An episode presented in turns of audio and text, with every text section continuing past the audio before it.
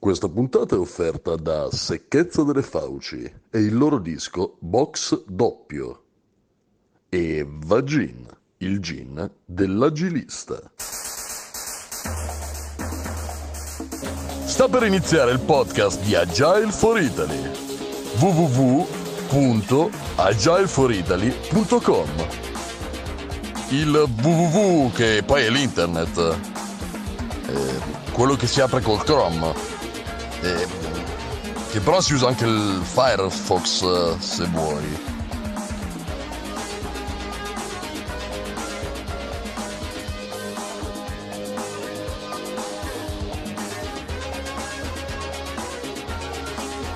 Bella e benvenuto al nuovo podcast di Agile for Italy. Stasera siamo solo Tiziano, Davide e Paolo come i vecchi tempi perché noi Andrea Feraco ci ha rotto le palle. Possiamo dirlo? Pa, pa, pa. Possiamo dirlo? Pierpaolo? Possiamo dirlo, ma sempre con, con tanto affetto. No, eh, Andrea Ferraco non poteva stasera, noi abbiamo colto l'occasione. Siamo sempre qua con eh, i sponsor del Real Italian Stallion, eh, sempre online, sempre eh, in tour per l'Italia. Eh, Davide, eh, clienti nuovi? Clienti nuovi, come va?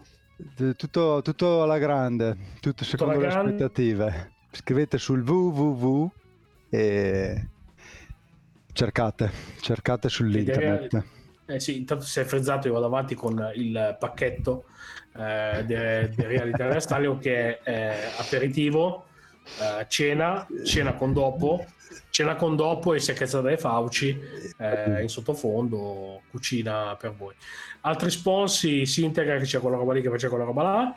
Eh, Maltonauta, ripeto, non si muove niente, niente. Io continuo con la Menabrea eh, e vabbè, eh, andiamo avanti così. Non so cosa ne pensate di questa cosa obbrobriosa. Mm, mm, mm. Ma potremmo reintrodurre tra i nostri sponsor il, il nostro signor Angelo Luppoli. Almeno abbiamo Eh. un motivo per, per stimolare la, la, la, la 11 Luppoli. Eh, diciamo la risposta sarebbe la stessa, parlare contro un muro. E poi va Gin, il Gin dell'agilista, che è sempre con The Real Italian Stallion. Cioè, Grande Vagin. Eh, In teoria, per l'ora che esce questo podcast, dovremmo anche essere su ilgin.it, il blog più importante italiano che ci hanno recensito, ragazzi. ah sì? Eh sì, dovremmo... cosa dovre- dicono? Eh, ci hanno fatto un'intervista, ci hanno fatto la recensione, eh, assaggia la bottiglia, dicono cosa ne pensano e il metodo, tutto quanto, insomma.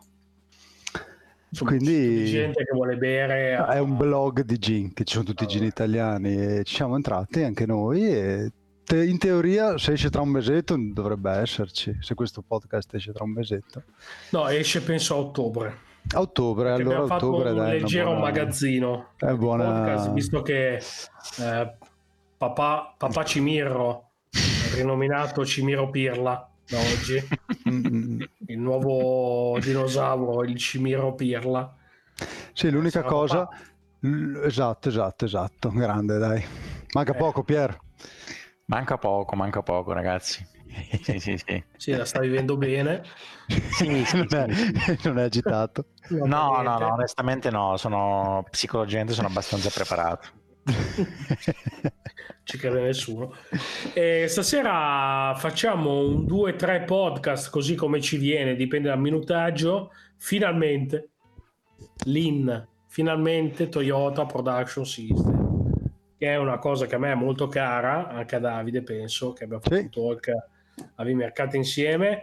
Sull'IN è un tema che molti si scordano che è alla base dell'agile e i mondi dell'operation fanno finta di niente, si girano dall'altra parte come se non esistesse. Allora, un minimo di storia, ehm, Toyota eh, nasce dalle ceneri vere e proprie, cioè nel vero senso della parola, della seconda guerra mondiale dopo eh, Giappone con due bombe atomiche. Quindi non stiamo scherzando niente adesso, a gli scherzi, beccati te in testa due bombe atomiche, poi vediamo come ti ripigli. E il Giappone è stato uno degli stati insomma, che si è ripigliato e che ha cambiato poi anche fortemente la propria inclinazione, la propria cultura non lo saprei dire, ma almeno l'inclinazione che è pacifista. Eh, Giappone è l'unico stato al mondo che non ha un esercito per Costituzione, poi ce l'ha lo stesso, ma questo è un altro tema. eh, cioè, no, è vero, è vero, la Costituzione non, non deve avere un esercito, ma poi alla fine non ho capito per quale cavillo hanno un esercito lo stesso, però proprio loro hanno fatto un passo totalmente intimista. Vabbè, comunque arrivavano da un'epoca fascista e a differenza forse nostra, hanno fatto dei ragionamenti diversi. E comunque, dopo due bombe, insomma, Toyota che faceva trattori, cioè non è che faceva i macchinoni, faceva trattori, una piccola impresa eh, che faceva quello che poteva. Il Giappone per cultura non poteva eh, diciamo accettare i valori classici del terrorismo, del fordismo, ma proprio per cultura, cioè il giapponese non era aderente eh, a questi tipi di, eh, di concetti e appunto perché il modello orientale si basa molto sulla uh, organizzazione basata sul contributo umano. Scusate, ma la birra già fa effetto ancora all'inizio. E, um, contributo umano, intelligenza e responsabilità. Cosa che voi trovate comunque nella cultura giapponese, che ha delle deviazioni assurde, però non si può dire che non sia una, una società che, che pone il, la, la, responsabilità personale come uno dei, dei valori importanti. In tutto questo Toyota sviluppa il Toyota Production System eh, che è il, fondamentalmente la, la, la metodologia, la, che è l'insieme di valori, e, e principi e cultura eh, di Toyota che ha permesso comunque di essere tra i primi produttori di auto al mondo. Oggi leggevo sul Corriere che eh, per valore Tesla ha superato Toyota. Mm. Mi domando come. Perché non facendo utile. Vabbè. però comunque Toyota è tra i primi ed era comunque un'azienda che è andata in America per comprare le, le, fabbriche americane, le peggio fabbriche americane per farle vedere come le migliori. Pierpaolo, vedo che sei hai acceso la webcam. Sì, sì, sì, sì, perché ho una connessione purtroppo lenta e quindi alcune volte spengo la webcam. Volevo aggiungere una cosa interessantissima, o meglio, risaltare una cosa interessantissima che tu hai detto. Tu hai detto giustamente che all'interno del modello Toyota viene dato eh, molto empowerment al concetto di persona. Ok? Diciamo che Toyota, a differenza magari della, del modello fordistico, eh, dava molto dire, potere e capacità decisionale alla persona, quindi all'interno della catena produttiva una persona stessa che magari trovava qualcosa che non andava, poteva di fatto fermare ehm, la produzione, anche perché trovava un difetto, roba del genere. In Ford invece al centro c'era la macchina, il concetto di macchina ehm, intesa proprio come risorsa, no? E dal modello fordistico è, nata, è nata, se vogliamo, l'accezione di risorse umane che è, faccio una riflessione su questo e secondo me è un'assonanza bruttissima perché la persona secondo me non è una risorsa secondo me è una eh, mistificazione sto fatto della risorsa, anzi una degenerazione. Io, di- io direi... No, la, il concetto di risorsa umana. Io direi che è un'ipocrisia chiamare risorse umane. Cioè, non so se Pierre è d'accordo. Cioè, eh, risorse però comunque da controllare. Cioè, sì, sì, sì, sì, sì, cioè, sì, sì, le risorse sono magari quelle naturali, l'aria, l'acqua, non so, sono quelle eh, che, so, economiche, però voglio dire, le, le, persone sono dotate di cervello, di capacità decisionale, di eh, proattività, di intrapresa, di apprendimento, eccetera, eccetera. Per cui secondo me c'è questo retaggio fordistico che considera le persone come risorse e, e che se vogliamo Toyota ha superato brillantemente nel, nell'ambito del Toyota Production System. Sì, poi l'altro, l'altro tema è che comunque Toyota ha ehm, cambiato non è che sì, sì, ha cambiato il, il concetto, però partendo da, da, da, un concetto di produzione di massa, che penso tutti conoscano, o se non conoscono è molto semplice da dire. Anzi, Davide, tu che sei mm-hmm. lavorato in economia, prego. E che ti ricordi tutto. Ford e Taylor, ho passato No, no, test. produzione di massa, cioè produzione di massa. Devo dare la definizione? Uh, spiego. Ma ricordo più la definizione, no, va. Allora, praticamente all'inizio del Novecento parte tutto con eh, Ford, direi, e Taylor che, ha fatto, che aveva la filosofia sotto e poi Ford l'ha applicata, nella quale bisognava produrre tanto con scarsa qualità o meglio, si tentava di eh, non avere scarsa qualità, ma eh, alla fine quello era il risultato. Anzi, vi dirò di più, un esempio concreto era Ford che eh, basava tutta la sua produzione nel, eh, come si dice, nel fare le macchine in modo che i pezzi di ricambio si si cambiassero il più facilmente possibile. E quindi cosa voleva dire questa cosa? Che se si rompevano facilmente era, tal- era talmente tanto facile sostituirli che eh, era un punto di forza all'epoca. Eh, questo appunto come state dicendo è stato molto superato dal fatto che si può fare la stessa cosa portando anche qualità e come il primo è stato appunto Taichi Ono, si chiama quello di, di, di, sì, di Toyota, sì, sì, Taichi Ono che con il Toyota Production System ha cambiato totalmente la sua piramide produttiva partendo dalla piramide rovesciata, giusto Tizio, me la ricordo bene. Sì, beh, eh... diciamo, diciamo, aspetta, un facciamo un passo indietro sul, sul, contesto perché per molti non è chiaro, mm, cioè perché okay. comunque 100 anni, sì, cioè, certo, certo. è inutile nascondersi. Allora, ai tempi di Taylor, Taylor Ford, la, cioè, voi dovete mettervi nella, test, nella, testa, nell'immaginario di un'America in cui non c'era niente. Non c'era niente. L'automobile mm-hmm. era un bene di lusso, era di pochi, eh, pochi produttori locali, ipotizzo perché, questo non lo so per certo, ma ipotizzo perché comunque trasferire una macchina da da costa a costa eh, costava, cioè non è che... E quindi il modello di Taylor, poi come hai detto tu giustamente, implementato da Ford, implementato da Ford, era produco il massimo a priori. Cioè un, un, una produzione basata su, um, sull'offerta e non sulla domanda. Cioè io ti produco 100 milioni di macchine, esatto. indipendentemente dal fatto che il mercato le possa assorbire in modo da diminuire il prezzo unitario della macchina. Sì, poi quello okay. è il processo. Poi il processo. In, generale, in, generale, il sogno di Ford... E del, del, pezzo, diciamo, diminuire il prezzo unitario del pezzo prodotto. Il sogno di Ford era dare una macchina per ogni americano. Mm-hmm. Questo voleva dire abbassare i costi, voleva dire avere industrie eh, in tutta l'America che non è l'Italia. Adesso non so le dimensioni, però l'Italia probabilmente fa uno stato dell'America. dell'America. Forse. Sì, sì. E, ehm, e poi appunto il, il, concetto di migliorare la filiera produttiva affinché le cose escano nel minor tempo possibile, ma senza un focus sulla qualità, come dicevi tu. No? Mm-hmm. Cioè, i, pezzi, i pezzi cambiabili, mi si è rotto il cambio, prendi un nuovo cambio. Oggi se rompi il cambio devi smontare devi, mezza macchina. Sì, cioè, butti via la macchina. Sì, certo, sì, no, butti via la macchina no, per fortuna, però devi cambiarla. Devi cioè non è che prendi un, quadro, un, un parallelepipedo e lo, lo, lo, lo, metti. Eh, adesso si tenta di far arrivare il cambio alla fine della vita della macchina, che se, e... ci, eh. pensiamo, che se ci pensiamo è un salto avanti di 100 anni. Cioè okay. se io dopo due anni mi si rompe il cambio, vuol dire che lì, c'era, eh, vuol dire che... Eh, cioè. Esatto.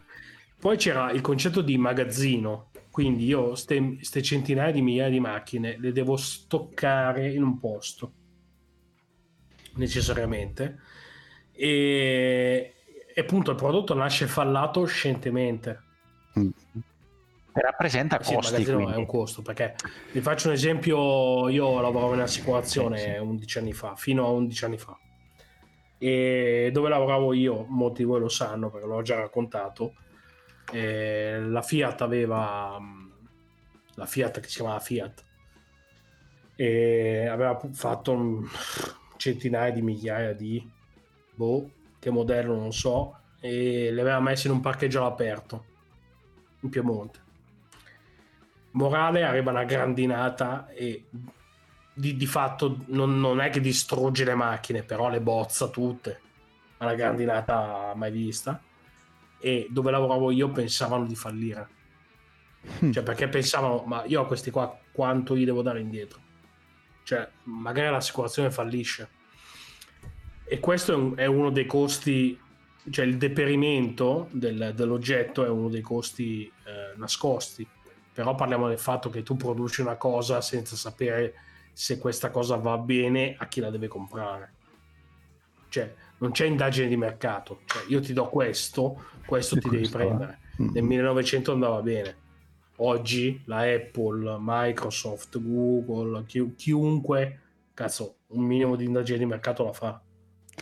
Eh, o sbaglio? T- tutti la fanno. E, e comunque voglio dire che secondo me ancora ad oggi non tutte, dato che stiamo parlando di case automobilistiche, non tutte le case automobilistiche hanno capito proprio come funziona il Toyota Production System, perché secondo me ancora oggi il magazzino ne fanno tanto, tentano di far andare sempre le, le catene tutto il giorno per far maga- fanno magazzino, poi naturalmente avranno delle join, diciamo, eh, join nel senso faranno un, un po' la metodologia di uno, un po' di quell'altra, però eh, mentre Toyota ad oggi ordini una macchina probabilmente al momento dell'ordine cominciano a farle dopo due settimane ti arriva perché questa è la verità. E due settimane no però, eh, beh, però... è studiato in modo tale da fare il meno magazzino possibile. Io mi ricordo mio padre ah, negli anni ascol- 80 aspetta un attimo finisco l'esempio. per una macchina.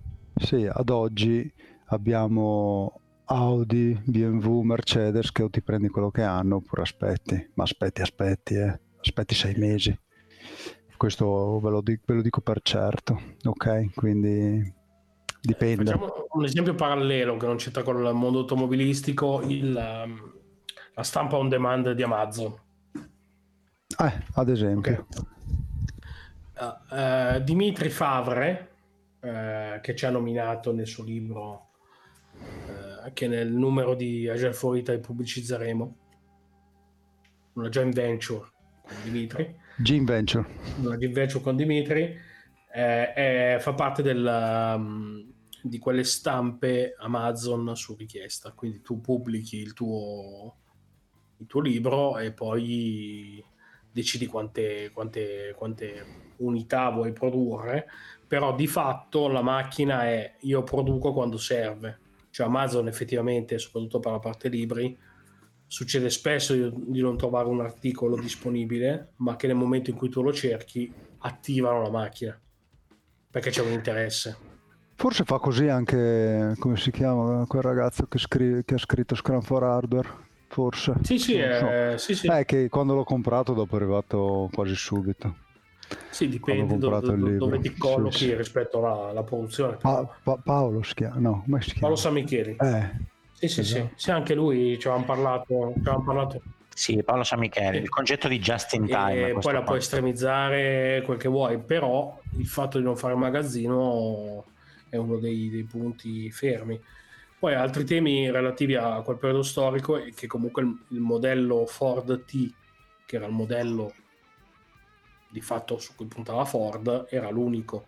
Cioè nel senso tu non è che potevi prendere il modello Forti o magenta o blu cioè non è che, certo. è che ti sceglievi l'interno. Quello c'era. Quindi una scarsa variabilità nella, nella customizzazione. E... sì non c'era una vision verso il cliente ti prendevi quello che c'era e perché era già tanto che ci fosse quello a quel prezzo. Certo. ok invece adesso avendo un'offerta migliore, diciamo, uno deve poter decidere. Oggi ti fai le scarpe. Eh, esatto. Non so se è Adidas. Sì, eh, sì, Adidas. Mm. Eh.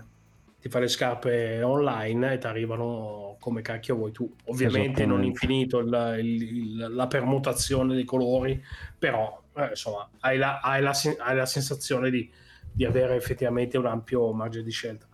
Nel, um, il costo medio eh, di Ford viene passato da 3.000, 2-3.000 dollari a 400 dollari, mm-hmm. quindi insomma un bel risparmio. Eh, è uno dei primi che ha dato i salari ai dipendenti in modo tale che fossero in grado di comprare le stesse cose che stavano acquistando. Esatto, che stavano producendo anche. Eh, scusa, cioè, sì, stavano eh. producendo. Quindi già questa cosa per i primi del Novecento non era roba da poco 93 minuti per assemblarla. Assemblare non vuol dire produrre, effettivamente poi c'è un tempo. Assemblare vuol dire ovviamente mettere insieme i pezzi, quindi non, non si calcola il, quanto costasse ehm, creare la scocca, per dire. Però 93 minuti, tutto a mano, eh? non c'era nessun robot. E hanno, hanno venduto 15 milioni di auto perché uno dei punti fermi di Ford era dare un'auto per ogni americano. Mm-hmm. Che no, poi eh, le sto guardando adesso qua su, su Google Immagini, cioè io sfiderei chiunque adesso a mettersi lì a vedere se, se è in grado di, di montarne una che all'epoca avranno studiato tutto nei minimi particolari per tu metti questo pezzo, tu metti questo pezzo, tu metti questo pezzo, ma provate a guardarne qualcuna, si vede Ford, mo, Ford modello T, eccolo qua, Ford sì, modello T 1909. La catena di montaggio, una, la catena. a parte una bella macchina, però vorrei proprio vedere con le ruote di legno. E poi, sì, infatti. Eh, sì, sì. Cioè, erano auto che andavano in strade non presenti cioè, non è che c'era oggi, beh, le strade c'erano, cioè, dobbiamo anche ricordarci un po' il, il contesto. Oggi diamo per scontato che ci sia la strada, cioè, eh già. nel 1900 no. E, ehm, poi altri concetti erano che il lavoratore... Ah no, prima devo dire una cosa. Il concetto di studio del prodotto. Ford una delle frasi importanti di Ford è stata se avessi chiesto ai miei acquirenti cosa avrebbero voluto, avrebbero detto voglio un cavallo più veloce. Eh sì. Cioè non un'auto. E questo la dice lunga sullo sviluppo del prodotto. Cioè nel fatto che... Vai Pier. Sì, aggiungo un'altra frase, Tiz, che... Ehm evidenzia un po' la mentalità che aveva Ford. Questo riguardo, come dire, la, la, possibilità di personalizzazione del veicolo che raccontavate prima, che raccontava prima anche Davide. C'è una frase di Ford che dice: Ogni cliente può ottenere un'auto colorata di qualunque colore desideri, purché sia nero. Eh, sì, sì. Ma è vero. Cioè, non. Eh per, però probabilmente ai tempi il fatto di avere due colori era una, una, un grado di libertà tale che pensavano di avere libertà infinita, non so come dire. Cioè, mm, quindi eh, dobbiamo comunque empatizzare rispetto a un periodo storico il nostro, però comunque su cui fonda l'economia moderna. E poi un, un verticale prima di eh, insomma dedicarci poi al prossimo podcast a quelli che sono proprio i principi dell'IN, eh, il fatto che il, lavor- il lavoratore tipo della Ford non era sicuramente quello di oggi. Esatto. Il mercato del lavoratore, il mercato era zero, cioè non esisteva ehm, il concetto di ehm, scelta. Cioè noi oggi veramente se non troviamo il colore, la, la particolarità, cioè noi possiamo andare da un, da un, da un altro concorrente, ai tempi non potevi farlo. E noi non riusciamo a capire sta cosa. Cioè per noi è proprio lontana sta cosa. E dall'altra parte il, il lavoratore tipo era comunque una persona che probabilmente dalla campagna entrava in città per, pensando di fare un lavoro un po' più mite in realtà comunque facevi lo Sì, dopo era forza brutta, vero? C'era costrizione certo. quasi e non si rendevano neanche conto, ma poi erano altre, altre un altro mondo, dai. Cioè, probabilmente cioè, morivano di fame, quindi era tutto, andava tutto bene. Però magari probabilmente il fatto di fare 14 ore in fabbrica era meglio che farne 18 nei campi. Esatto. Non lo possiamo sapere. Non... Senza mangiare. 18 nei campi senza mangiare. Eh, e esatto. anche lì il discorso ti do una paga che ti permette di comunque stare in una fascia sociale eh, dignitosa, era comunque un grosso abbocco del un abboccamento importante per quanto riguarda il dipendente, cosa che oggi succede in Cina. Cioè i lavoratori delle campagne che vanno a costruire i, le città da zero, con i grattacieli, che vivono sul piano che hanno appena costruito. Non so se sapete questa cosa, Pierpaolo la sai. No, io non lo so. In Cina, in Ci- in No, Cina, non lo sapevo, non la sapevo questa. No? Mm. Chiaro, le persone arrivano dalle campagne che campagne veramente povere. Riso e basta. Tant'è che si parla di malattie eh, legate al fatto che si mangi solo riso. Quindi insomma, il maiale è quello, non ho capito se lo guardano come concept, cioè nel senso non è che puoi farci il prosciutto, cioè quello è, la gallina fa le uova, vanno in città, cominciano a costruire questi palazzi e ogni volta che costruiscono, diciamo che in un giorno fanno un piano, Mm. la mattina alle 8 iniziano, alla sera alle 10 hanno finito il piano e la sera i lavoratori dormono sul piano che hanno appena costruito. Il giorno dopo fanno il Eh, secondo piano, finché non arrivano al sessantesimo, non so, comunque la Cina ha uno sviluppo economico importante. E non è tanto diverso dal periodo fordista. eh. Ford era meglio forse, sinceramente. Sì, io sapevo in, realtà che non, non ricordo, non ricordo in quale stato, quando costruivano i ponti, gli ingegneri e gli operai che, costru- che lavoravano alla costruzione dei ponti poi dovevano stare una settimana sotto il ponte a dormire con delle case di, di- di fortuna, in maniera tale che se costruivano il ponte di, di- di male gli cascava in testa loro. Vabbè, questo è una sorta di accountability. Pe- Però diciamo non è tanto lontano rispetto al modello vengo dalle campagne per, per- per fare un lavoro moderno e mh, comunque era un lavoratore poco istruito quindi cioè mh, non si parla di persone che adesso la- la- diciamo l'analfabetismo in Italia io l'ho visto alla visita dei tre giorni sigla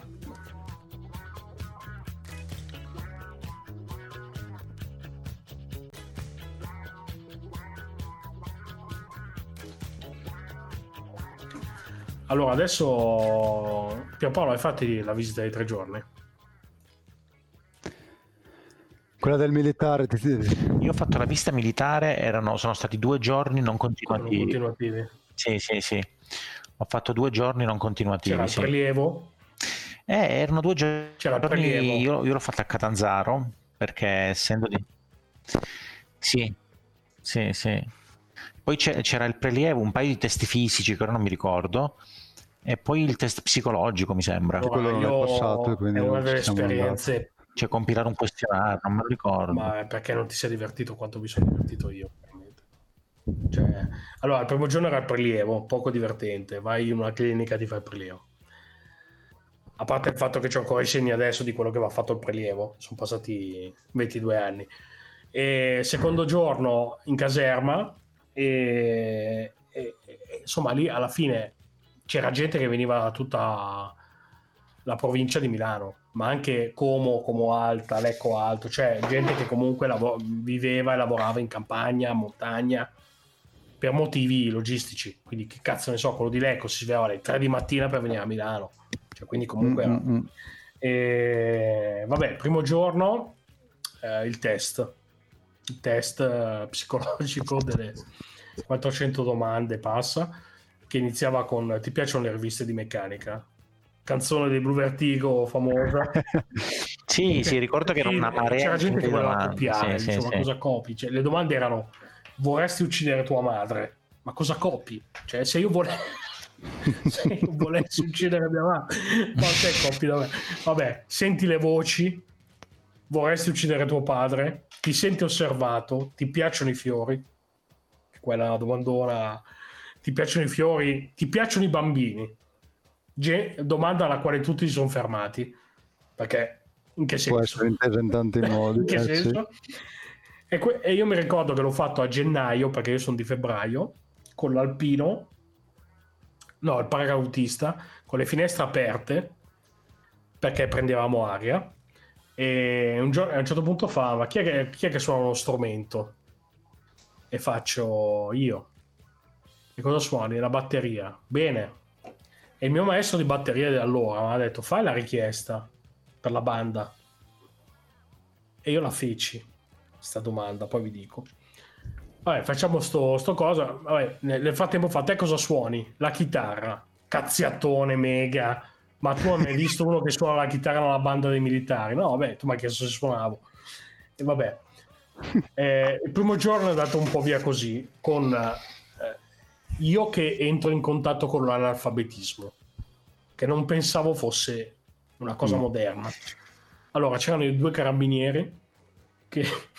Che è una barzelletta. No, no, c'erano due carabinieri anche simpatici che avevano scritto su un foglio, su un tavolo, le domande e tu dovevi solo dare le risposte. Le risposte, le domande erano ehm, religione, mangi immensa, tipo.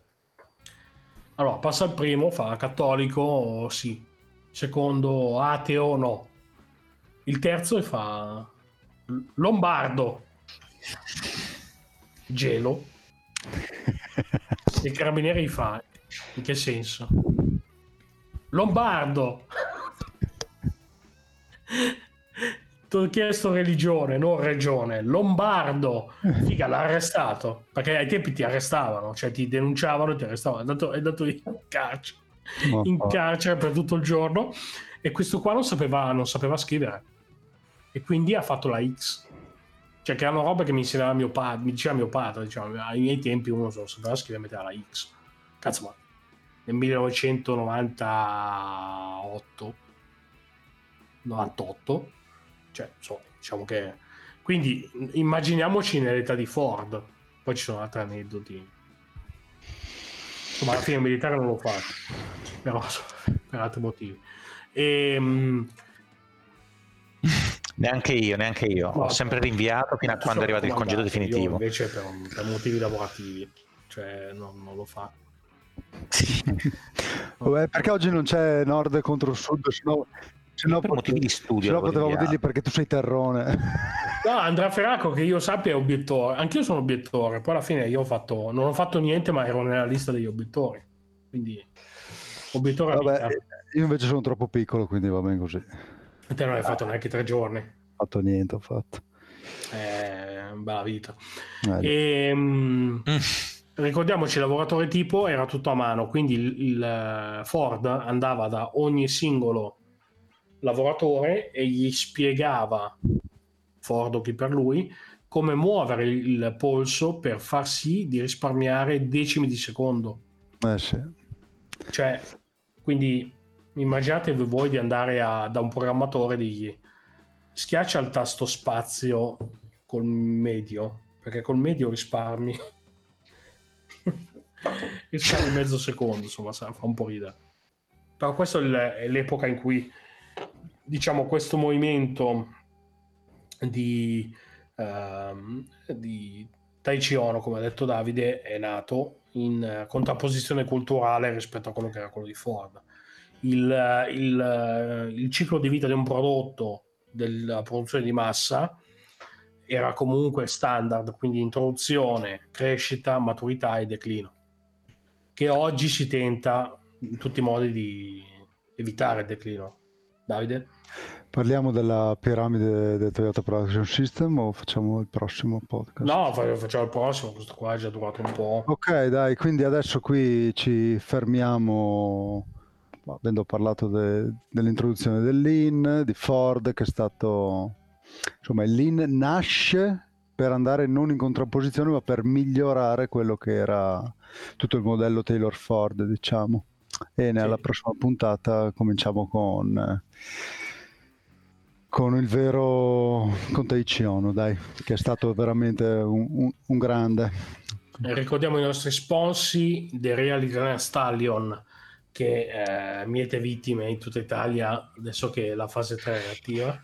Eh, adesso Vediamo, dai, non è proprio vera questa cosa che hai detto perché il coronavirus ancora mette dei limiti, diciamo, però...